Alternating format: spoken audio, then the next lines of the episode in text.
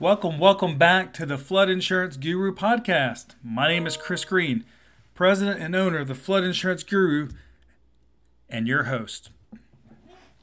Today we're going to be talking about the crazy things that are going on in Iowa. Yeah, there are crazier things than the primary election that are taking place in Iowa and Nebraska right now.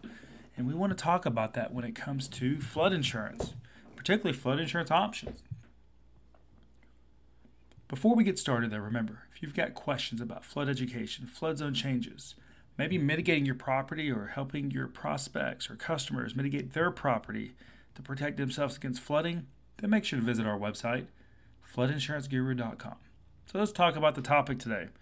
what are these crazy things that are going on in Iowa and Nebraska right now? Well, let's take a walk down memory lane.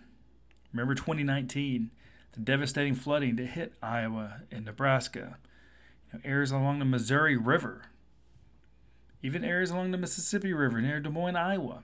You know, all these areas had flooding issues in 2019. Actually, they had flooding issues for a large portion of 2019.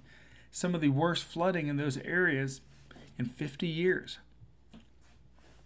Which what makes this year's flood insurance rates in the private market in that area somewhat alarming. You know, flood insurance rates right now in areas of Iowa and Nebraska with some companies are coming in dirt cheap. You know, we're talking about three or four hundred dollars a year for a two hundred fifty thousand dollar property in a special flood hazard area with a negative elevation of one to three feet. You know, these rates should be twelve to fifteen hundred dollars a year. But right now they're coming in, you know, anywhere from three hundred to five hundred dollars a year, which is just crazy because of the risk.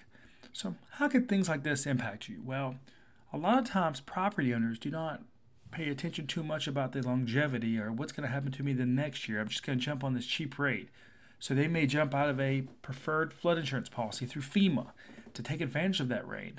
And then the next year, either the carrier moves out of the state, they non renew their policy, or they skyrocket the rate. And then that rate they had with FEMA is no longer available, even though it might have been the best option long term. So these are some things you want to be cautious about when it comes to Iowa, Nebraska, these flood insurance rates. Now, some of these rates may very well stay low.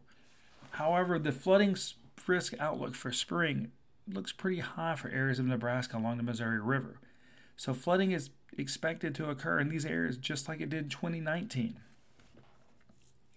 So that's what we wanted to talk about today is these crazy things that are going on in Iowa, Nebraska when it comes to flood insurance rates and private flood insurance options and protecting yourself long term and not just jumping on that cheap rate. So, if you've got questions about flood insurance in Iowa or Nebraska, you know, maybe you had a flood last year and you want to see how to mitigate your property to protect yourself against flooding again, then make sure to visit our website, floodinsuranceguru.com.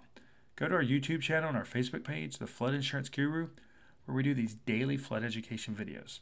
You can also give us a call, 205 451 4294. Remember, we have an educational background on flood mitigation. This means we can help you understand your flood risks, your flood insurance, mitigate your property long term to protect yourself against long term flooding. My name is Chris Green, president and owner of the Flood Insurance Guru, and I want to say thank you for tuning in to today's episode 147 of the Flood Insurance Guru podcast.